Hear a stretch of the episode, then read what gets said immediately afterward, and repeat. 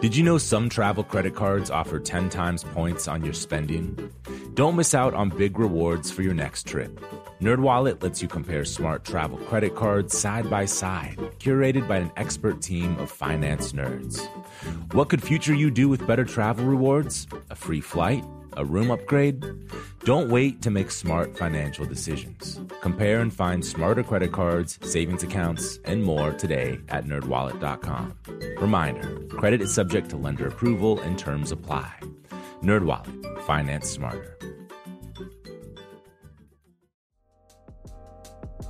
The most innovative companies are going further with T-Mobile for Business. The PGA of America is helping lower scores and elevate fan experiences with AI coaching tools and 5G connected cameras.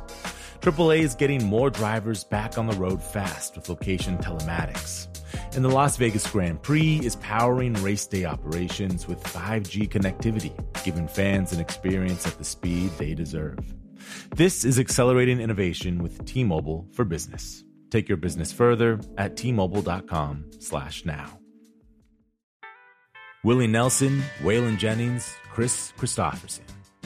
Before they were legends of outlaw country, they were lost souls looking for their sound.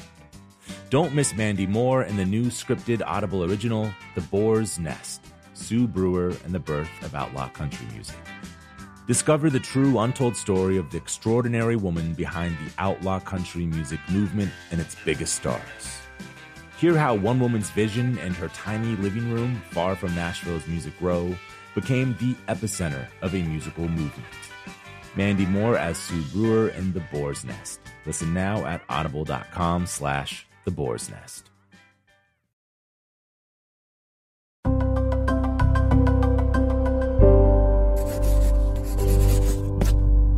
Pushkin. Just a quick note here. You can listen to all of the music mentioned in this episode on our playlist, which you can find a link to in the show notes. For licensing reasons, each time a song is referenced in this episode, you'll hear this sound effect. All right, enjoy the episode. Carlos Santana has always been out of this world. As a guitarist, his melodic style and tone is distinctive, and as a band leader, his decision to combine Latin and African rhythms with traditional rock helped to widen the breadth of the genre. That's Paraísos Quemados from Santana's 2019 album, Africa Speaks, produced by Rick Rubin. Today, you'll hear Rick in conversation with Carlos and his wife, drummer Cindy Blackman. They talk about Carlos's plans to create what he calls miraculous music. Carlos also shares stories about Miles Davis, his LSD use in the 60s, and a dream where John Coltrane asked him the purpose of the divine. It might sound a little out there, but as Carlos tells Rick, being crazy just gives him more creative latitude. This is Broken Record, liner notes for the digital age. I'm Justin Richmond.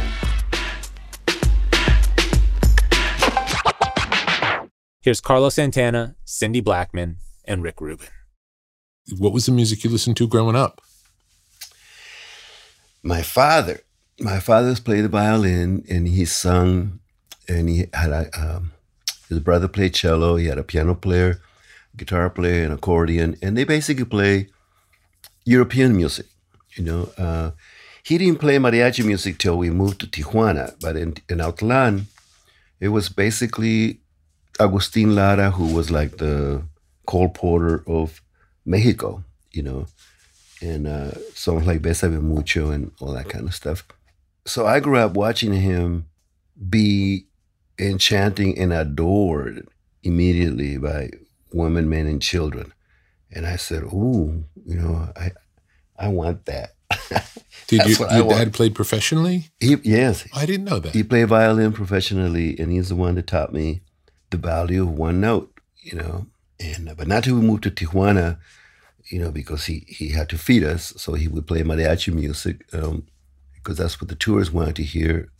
But that's what I learned about Lee Hooker and Lightning Hopkins and uh, Jimmy Reed and everybody else was listening to Elvis and, and Beach Boys. You know, I, I I was attracted to I was listening to gutbucket music. I thought that even BB King was sophisticated. You know, not till later I learned about T-Bone Walker and Duke Ellington. Man, it's like, oh shit, you know, uh, or Monk. You know, hearing Monk for the first time play some blues, I was like, oh my god, this is the blues. You know, Was was Monk your way into jazz?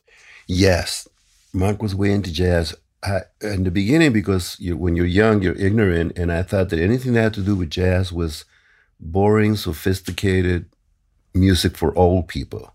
You know, Chuck Berry and Little Bo Diddley and Little Richard. You know, that was like out front, like what Metallica is, because it was energy, and a lot of things came from them. Any um any guitar players that you would say influenced you early on? Like who were the people when you saw them play or heard them play like felt like there's something here for me to to follow or to practice or to learn or In the beginning in Tijuana, making the, making the transition from violin to guitar, I saw this guy named Javier Bátiz in the in the park. My mom knew what she was doing because my father moved to San Francisco so he could make more money and send us money. Uh, he wasn't making money in Tijuana anymore because everybody and their mom had a mariachi band in there. So he moved to San Francisco, and my mom my mom saw that I wasn't playing anymore the violin and, and I wasn't practicing so she took me by the hand and she goes, You're coming with me. I says, Well, where are we going? And She goes, You're coming with me. So she took me to the park and there was a band uh, playing. And this guy had a big mop like uh, Little Richard. The guy is Javier Bátiz. And he was a perfect combination of Little Richard, B.B. King, and Ray Charles. That's what he was sent to. And he was probably maybe four or five years older than I am. And he was already in it. He had that sound like Michael Bloomfield or Peter Green or Wow. like that, you know, he, he, because he, he, he got into BB King, really got into it. So when I first heard that sound, it was like seeing a white whale or a flying saucer or something, man. Hearing the guitar amplifier and everything resonate to the trees and the cars and the church across the street, it took my breath away. I was like, oh my God, what is this? You know? So he was the first one that initiated me into loving the electric guitar and the, that twang thing, like um, you know, like Lonnie Mack, and and and I think the main person who turned me around was John McLaughlin when I saw them at Slugs with Tony Williams and Larry Young. That put a whole other thing on me. Miles Miles Davis' favorite guitar player. Know, there's a reason. Uh, his articulation and his imagination, uh, and he, we became really good friends and brothers. And um, I was really fortunate and blessed know that uh, I've been at the right place at the right time, and people adopt me. Uh, they trust me, so therefore, you know, except for one guy, I'm not going to say who, but when it, when when he caught me looking at his hand, see what he was doing, he immediately turned turned his back to me, and and he looked at me like you know, like I was going to steal something from him, you know. And so that made me realize, okay, you know, not everybody's going to be uh, giving. You know, some people are going to be really paranoid about you stealing their stuff. You know, even though it's not their stuff, it's BB King where they're playing. You know, but yeah, I think when I came, came to San Francisco because of Michael Shrieve's, this drummer, he brought a lot of records of Coltrane and Miles only, and he says, "You need to listen to this." And I go, "I do." He says, "Yeah, because this this is this is you, man. This is what." You, I said, "Okay." How old were you at that time? Probably uh, 19, 18, 19. And you were already, so you were steeped more in, you'd say at that point, more in rock music. And then at 18 or 19, you started getting into jazz. Yes, BB King was king. Ray Charles. Yeah. Uh, that that was that was it. And then once, like I said, once I discovered Monk and Coltrane and and, and Miles, it was it was like like they say, the genie is out of the bottle. You know, you can't put it back in. You know. And is the band that, the band that we know you as, was that your first San Francisco band? First San Francisco band was a drummer and a bass player that they kind of took me in because I just came from Tijuana. They had instruments and and I barely had a guitar, so they helped me get an amplifier. And but but we were entering contests like uh, the Battle of the Bands in San Francisco, KYA, and you know like that. And they had like a thousand bands in, in in a gym, in a school gym, and it thinned out because they wanted something original. They didn't want you know another Rolling Stones or the Who kind of clones. And and we had this black lady named Joyce Dunn, and we were doing different interpretations of uh, Heat Wave we got all the way to number three at the Cow Palace amongst all the other bands, you know, that were dusted. We were in the top three. And the only reason we lost, I think, is because my partners got so scared. They got drunk, literally drunk, drunk, you know, and I was like, oh, man. you know, I was so pissed off and embarrassed, you know, because they couldn't play, you know. But it was a it was a it was the beginning of giving me a confidence that I could fit where the Grateful Dead were and where Paul Butterfield was, and and and, and that's where uh, Bill Graham saw me. Like you know, everything that you do begets confidence, you know, and clarity. They're like, "Oh, I can do this," you know. You see Cream or you see Hendrix, and like, "Oh," even though a lot of people quit after they see Hendrix, I said, "I said, there's got to be something that he ain't doing that I can do," you know.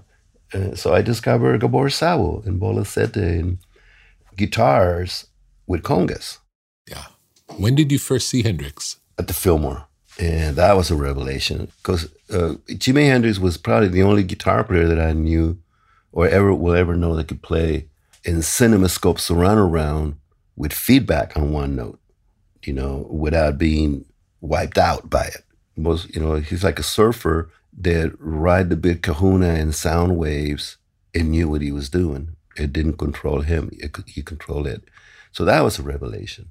It's interesting when you say that. I never thought about this before, but but normally when you think of feedback, you think of it sort of exactly what you said of it sort of taking over, and he was able to manage it. Mm-hmm. I never, I never made the connection before. Even though it's, yes, it's. I mean, when you say it's like, of course, it's obvious. That's why he's Jimi Hendrix. But I never thought of it in, a in, a specific way like that before. It's a wave of sound. It's a wave of sound, like uh, Coltrane. They call them sheets of sound. But yeah, um, so being in San Francisco at the right time was um, a revelation from Ravi Shankar to Johnny Hooker and, and Jimmy and Coltrane. You know, San Francisco was the ultimate alma mater uh, university. And you saw all these guys play. Yeah, Sly before they were, wow. you know, right when they started. Uh, Fred, it was Freddie and the Stone Souls before Sly, and so I got I got a chance to see like someone sculpturing pottery.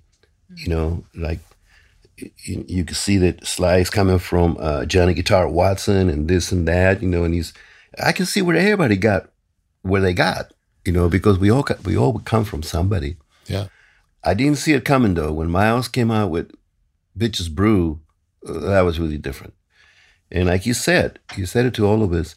I can go where you go. You can't go where I go. And wow. I was like, oh.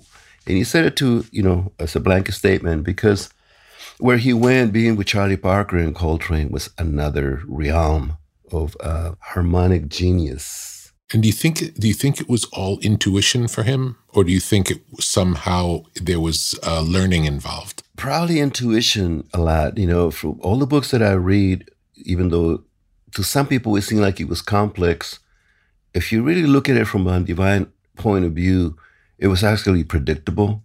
You know, the only time that it was unpredictable is when he was not like Prince and Michael Jackson, the persona, when he was the spirit of Miles Davis, like Coltrane.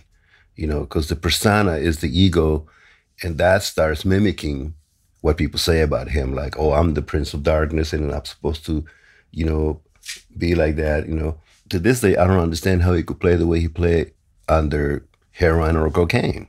I just hear my mother say, this is not for you in Espanol. Esto no es para ti. So since she put that in my head, anytime I try to do anything like that, I couldn't play. I had to go to the shower and stay there until I came back to now that I could touch my nose with both hands with my eyes closed and, and make sense of balance. I couldn't balance anything under those chemical things because they're not medicine, they're chemical drugs. Yeah. Have you had psychedelic experiences? Not till um, I started going to the Fillmore and seeing Charles Lloyd like that, and, and you know, and seeing Miles like that, and, and a lot of bands, Sun Ra, you know, this is, it it opened it opened it does open up, um, and you understand why Jimmy's music, Sun Ra's music, and the Doors' music, and certain music, it had a a different dimension of. Uh, it's, it's like watching Salvador Dali paint, you know, with clocks melting and stuff. You know, it's I love it. Uh, to me, being Mexican with the ayahuasca and the mescaline, I, love broad, broadening and expanding your imagination to the fullest without fear. I'm just thinking about San Francisco in those days. How many people might be at a nightclub if you went out to a club and you got to see those artists? What would what would a typical scene be like? Well, you go to the jazz workshop and it would be Wes Montgomery with Miroslav Vitous, and it, or you go to um, El Matador, it would be Cal Tjader with Mongo, and and Willie Bobo or Armando or Bola you know, and, and you go to the Both/And in Divisadero and it'd be Miles or Lee Morgan, and you go to the Fillmore and you see what was really precious about Bill Graham uh, is that, that he said to the hippies, if you want to hear the Grateful Dead, you got to hear Miles Davis first. And if you want to hear Santana, you got to hear Roland Kirk, you know. So he make, made it a mandatory to, to the minds of the hippies. If you want to hear 10 years after, you're to have to hear Buddy Rich first you know, and he told me that the reason he put Buddy Rich in front of them is because he was really annoyed by the, this drummer with 10 years after. He was a little arrogant and cocky, and he says, I'm going to fix his ass. Man, I'm going to put, so he, so he went and got Buddy Rich to open up for them, and he made him listen, you know. And I was like, damn, Bill, you're cruel, you know. Uh, but we need that more than ever now. You know, we, we there's no cross pollination of greatness with the youngsters. You know, so consequently, everything everything sounds the same and terrible. What gave Bill the inspiration to put these people together and to want to share these different genres with people who might not have known that they wanted to hear it? well, he grew up in the Catskills and um, in New York, uh, working as a waiter, a maitre d' and a waiter. But uh, when he had free time, he would go to uh, Corso. It was this place uh, about a block, two blocks from um, the Apollo, and it was Tito Puente, and so he was into uh, he was totally dead, dead on into Tito Puente and Ray Barretto and Mongo, and, and he was an incredible dancer, salsa dancer uh, b- before they called it salsa. So when he heard Santana, he says, "You are the perfect baby that came from BB King and Tito Puente." I I said, "I am." he goes, "Yeah," and you, and and so he basically kind of like adopted me more than the band. He he was like Miles. It would call me. You know, uh, I'm not bragging, but, but they call me. You know, people who love me call me. John Lee, and my phone would ring. And I mean, I say this all the time. For, for many, many, many years, I never got an award at the Grammys, but it didn't matter to me because my phone is ringing and it's Wayne or Miles or Jaco, you know, or Stevie, you know, like that. The greatest musicians are calling me, and we're just checking on each other, you know. So that was a validation. That's all you need, man. When Miles calls you any time of the night, you know, and he wants to know what you're into, that's the validation, you know. So beautiful. So great. So great that you got to know him. Any do you have any funny uh, stories related to Miles? I hear he's quite the character. Anything you want to talk about? Well, there's so many, you know, some of them are like um what was really funny about him is that he was funnier than Richard Pryor. He really, really was. And and I would just bust up like, man, this guy is like. I'll, I'll just save him because they're they're they're not PG at all, you know. uh, but he was fun to be around. Oh, he was definitely. If he loved, if he liked you, yeah, it was really fun. If he didn't like you, uh, he would just say, "Must you be here?" wow, that was his way to dismiss somebody. You know, like adios. You know. We'll be right back with Carlos, Cindy, and Rick after a quick break. Apple Card is the perfect cashback rewards credit card. You earn up to 3% daily cash on every purchase every day. That's 3% on your favorite products at Apple, 2% on all other Apple Card with Apple Pay purchases, and 1% on anything you buy with your titanium Apple Card or virtual card number. Visit apple.co slash card calculator to see how much you can earn. Apple Card issued by Goldman Sachs Bank USA Salt Lake City branch, subject to credit approval. Terms apply. The most innovative companies are going further with T-Mobile for Business. The PGA of America is helping lower scores and elevate fan experiences with AI coaching tools and 5G connected cameras. AAA is getting more drivers back on the road fast with location telematics. And the Las Vegas Grand Prix is powering race day operations with 5G connectivity, giving fans an experience at the speed they deserve. This is accelerating innovation with T-Mobile for Business. Take your business further at t-mobile.com/now. Willie Nelson, Waylon Jennings, Kris Kristofferson. How did the biggest names in outlaw country start a musical revolution? Through one woman's vision from one tiny living room.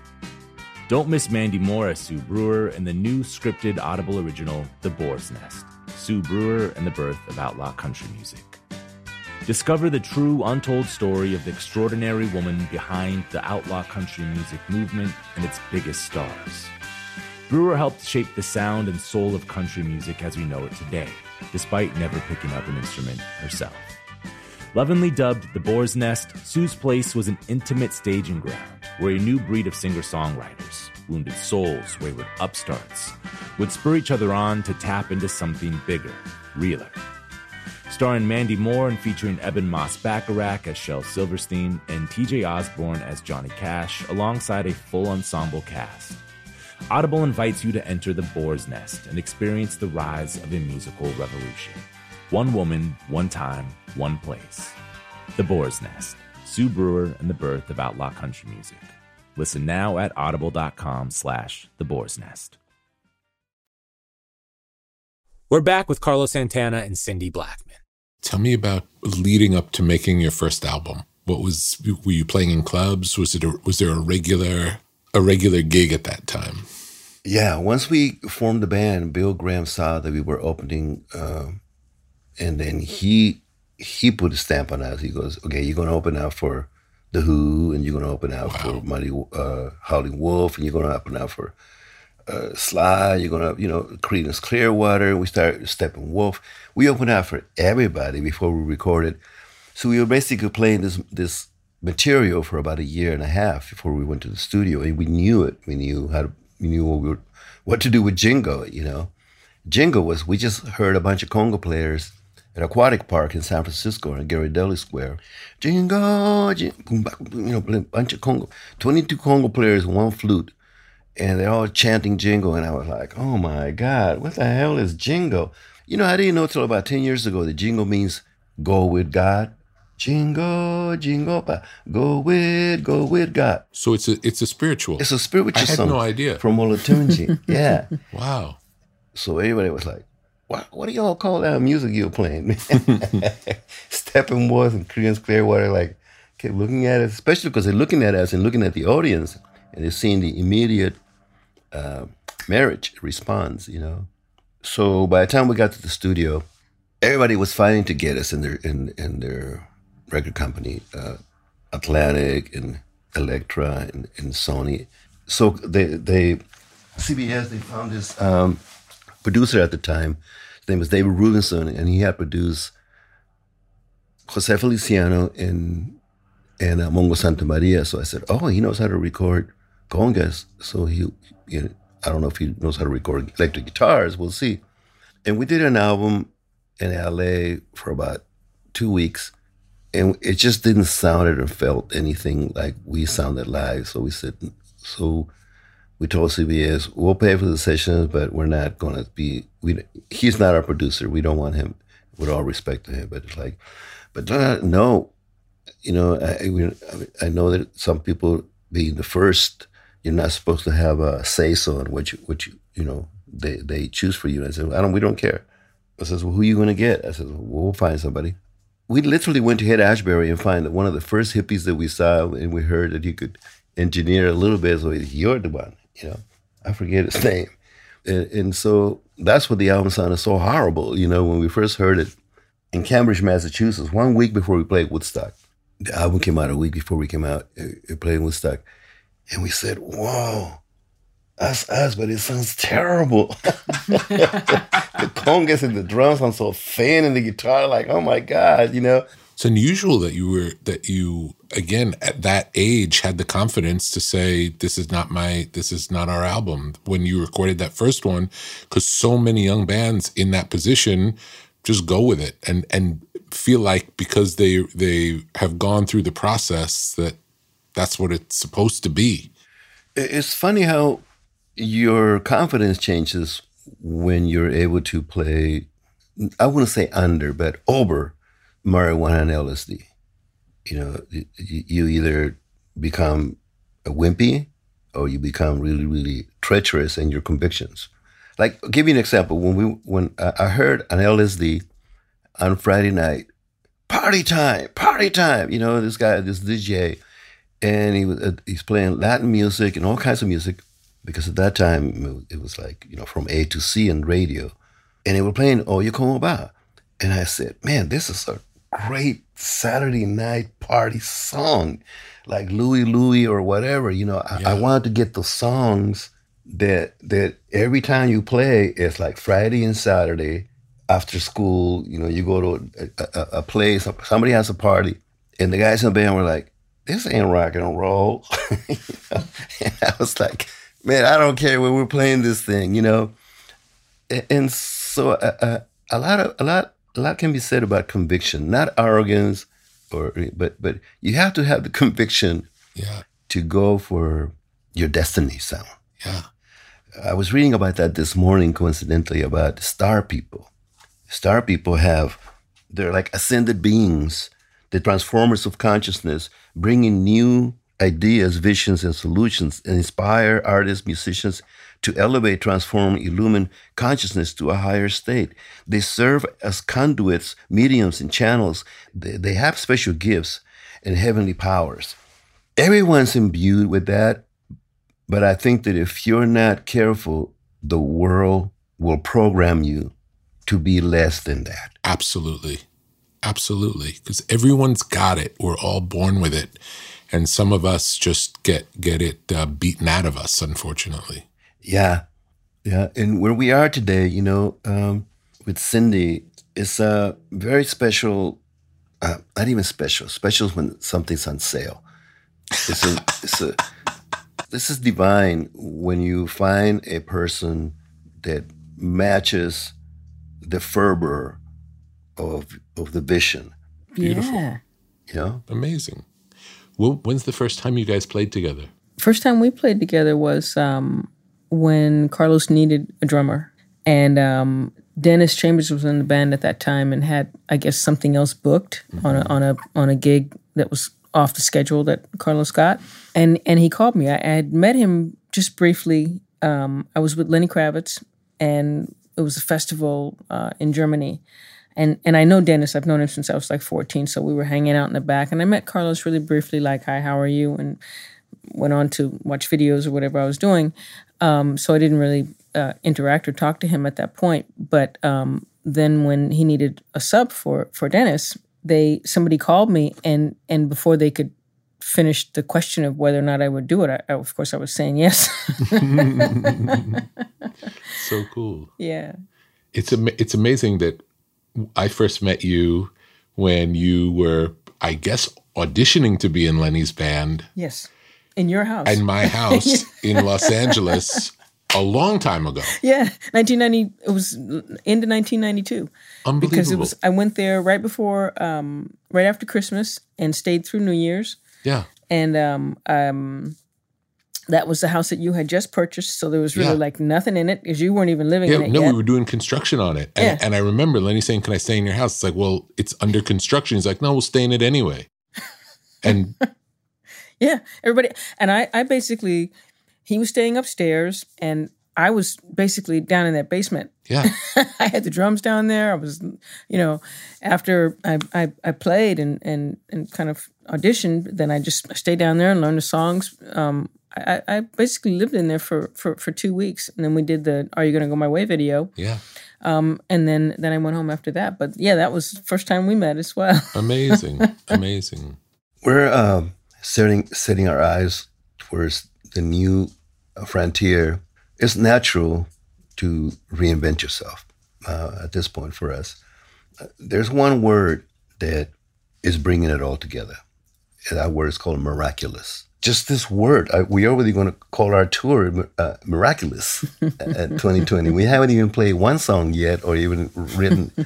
but I have total faith, you know, Rick, that, that that this is the way to, like, you know, people make the thing about Love Supreme or Abbey Road or, you know, I, I don't. We Supernatural was pretty mean. You know, I, I got to say, Supernatural Supernatural was pretty mean. Uh, but I'm ready to create something that it reaches the four corners of the world with a different kind of consciousness that makes people cry, laugh, dance, especially, and remember their own light.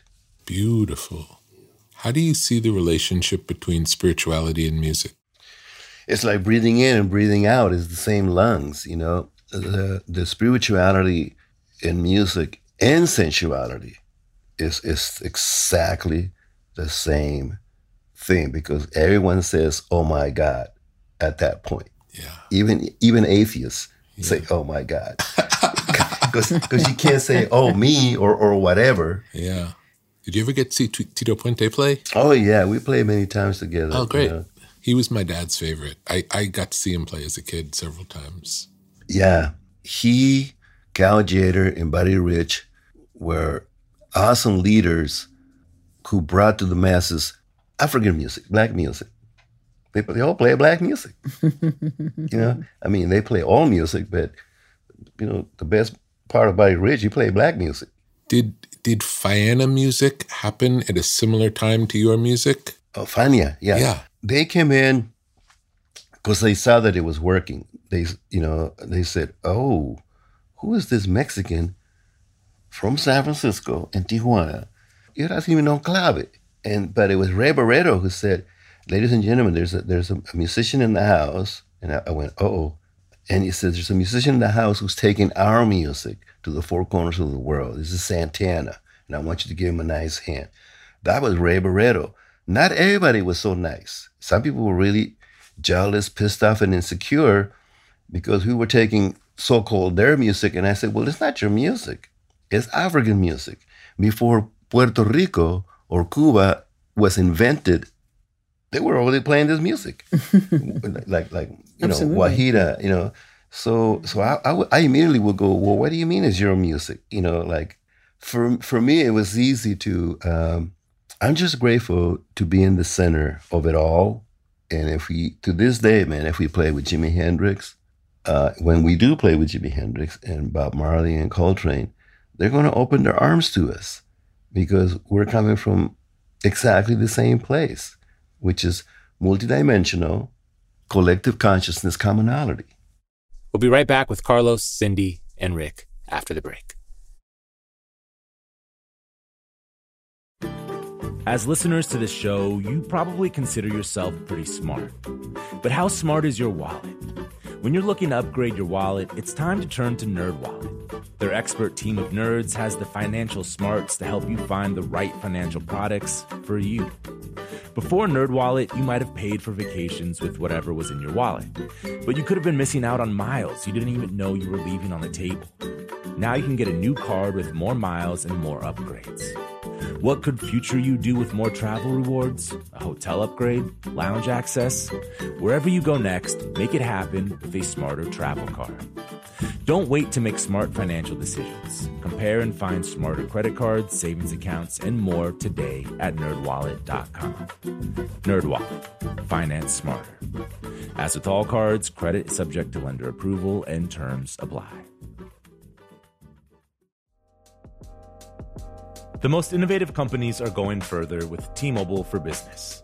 The PGA of America is helping lower scores and elevate fan experiences with AI coaching tools and 5G connected cameras.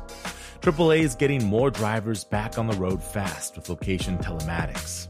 And the Las Vegas Grand Prix is powering race day operations with 5G connectivity, giving fans an experience at the speed they deserve. This is accelerating innovation with T Mobile for Business. Take your business further at tmobile.com slash now. Willie Nelson, Waylon Jennings, Kris Kristofferson. How did the biggest names in outlaw country start a musical revolution? Through one woman's vision from one tiny living room. Don't miss Mandy Moore as Sue Brewer in the new scripted Audible original, The Boar's Nest Sue Brewer and the Birth of Outlaw Country Music.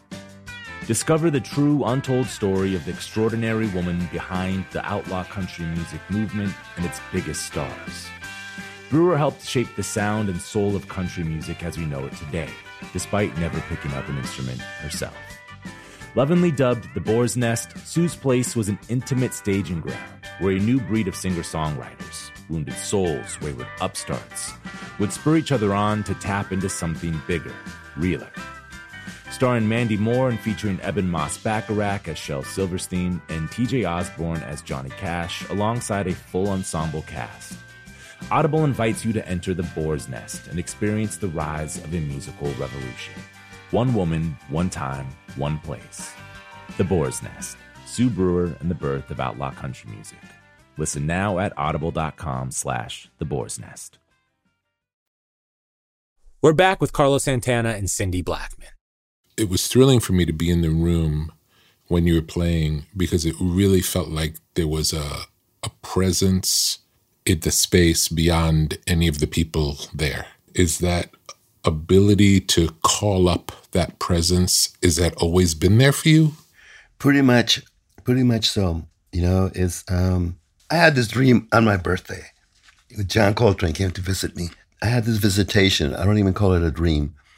Um, I went to see in my dream uh, and to hear John McLaughlin at the Catalyst, this funky club in Santa Cruz. And I was getting ready to get him close as close as possible to the sit sit in front of the stage as much as possible while he was fixing his shoes and tuning his guitar. And I don't know where, parting the crowd was John Coltrane.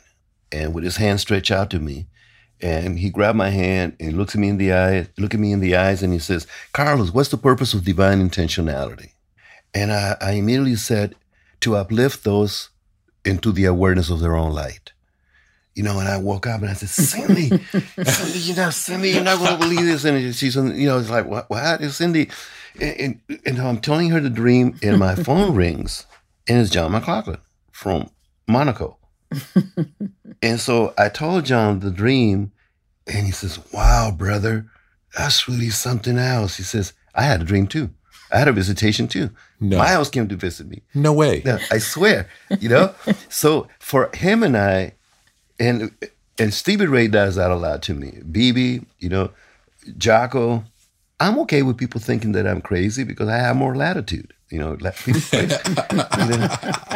people who are not crazy, they don't have any latitude at all. Their, their normality is like really boring and, you know, with a ceiling. You know, I don't have a ceiling. So these visitations, you know, Cindy has her own, you know, and it there's clues in there. Yeah. Uh, There, there, there, it's like reading a book and you outline certain things that are like a love letter to yourself. And and so I can see that this miraculous thing has a lot to do with possibly calling John to help us here and there, you know, maybe Chick Corea in certain places. Uh, but I want it so that a child can understand it. It's important that a child can, you know, just be mesmerized and be uplifted from herself or himself into a place of total wonderment. I- i- If it's if it's too complicated and and you have to go to college to understand it, it's no good for me. But you do that when you when you when you play melodies, uh, because you your melodies are so uh, intense and and and the tone is so beautiful that you you capture that. You know, um, like Miles Davis. You know, he plays one note and everybody You is feel it and is feel- it. yeah, is feeling it. You know, so you you you you have that with whatever you're playing. I am here in this planet, this incarnation, to bring healing and erase the distance illusion between you and your highest you. Beautiful. That's it. Yeah. To end this album, Miraculous, I want to end it with do do do do do do dee dee dee do. Do do do do do do dee dee dee do. You know the rest. Life is but a dream. That's fantastic. You know, because that's, that's like I said, you know, you got to reach the children, man, you know, of all ages. You know, you, you do everything that you do.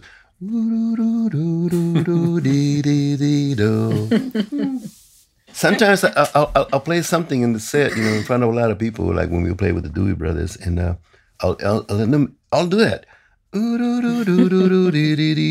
whole audience goes, Life is but a dream. Okay, see you later, you know. At that point, there's no Republican or Democrat or this or that, man. It's just, you know, that's what's happening. Beautiful. Thank you. No, man, so great to hear you hear you speak. I always feel like I um I always feel like I've grown when I get to spend time with you. Wow. Likewise. Yeah. Likewise, your silence is really profound, man. You know, I, I, I, I, really learned, man. I was like, damn, this cat, I learned so much by him not saying nothing like Miles, you know? Thank you. Thanks to Carlos Santana and Cindy Blackman for sharing their vision with Rick. You can hear our favorite Santana songs and the full Africa Speaks album by checking out our playlist at brokenrecordpodcast.com. And be sure to subscribe to our YouTube channel at youtube.com slash broken record podcast, where you can find extended cuts of past episodes and also new ones. Broken Record is produced with help from Leah Rose, Jason Gambrell, Martin Gonzalez, Eric Sandler, and is executive produced by Mia Lobel. Our theme music's by Kenny Beats. Broken Record is a production of Pushkin Industries.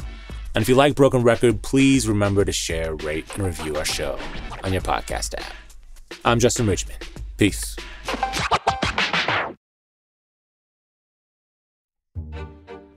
Every week at Broken Record, we meet with legends of the industry to uncover the meaning behind the music, the strategy and history that separate the good from the truly great. That's what Marc Chaikin does, but for the U.S. stock market. Marc is a creative legend in his own right. He worked on Wall Street for 50 years, invented three new indices for the NASDAQ, and has predicted some of the biggest market shifts of the past decade, including the recent mania in AI stocks. Now, Marc says we're seeing a similar shakeup in the financial markets. He's calling this a new dawn for the U.S. stock market and predicts dozens of specific stocks will soar in the next 90 days.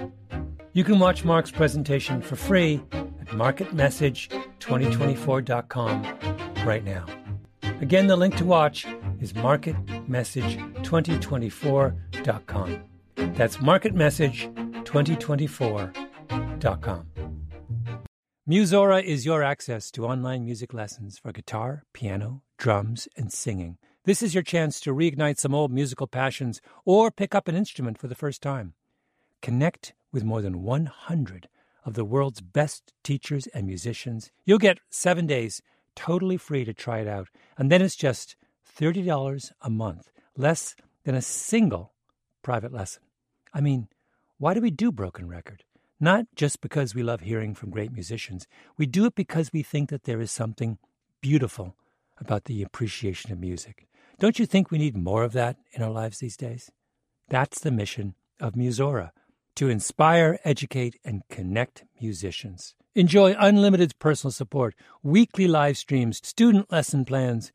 It's like having a personal music teacher, only much, much better. Just go to musora.com, M U S O R A.com, to start a new musical journey today. The tradition of breaking tradition continues with the return of the unconventional awards from T Mobile for Business at Mobile World Congress. This is an event that celebrates innovators whose bold actions took their industries to new places.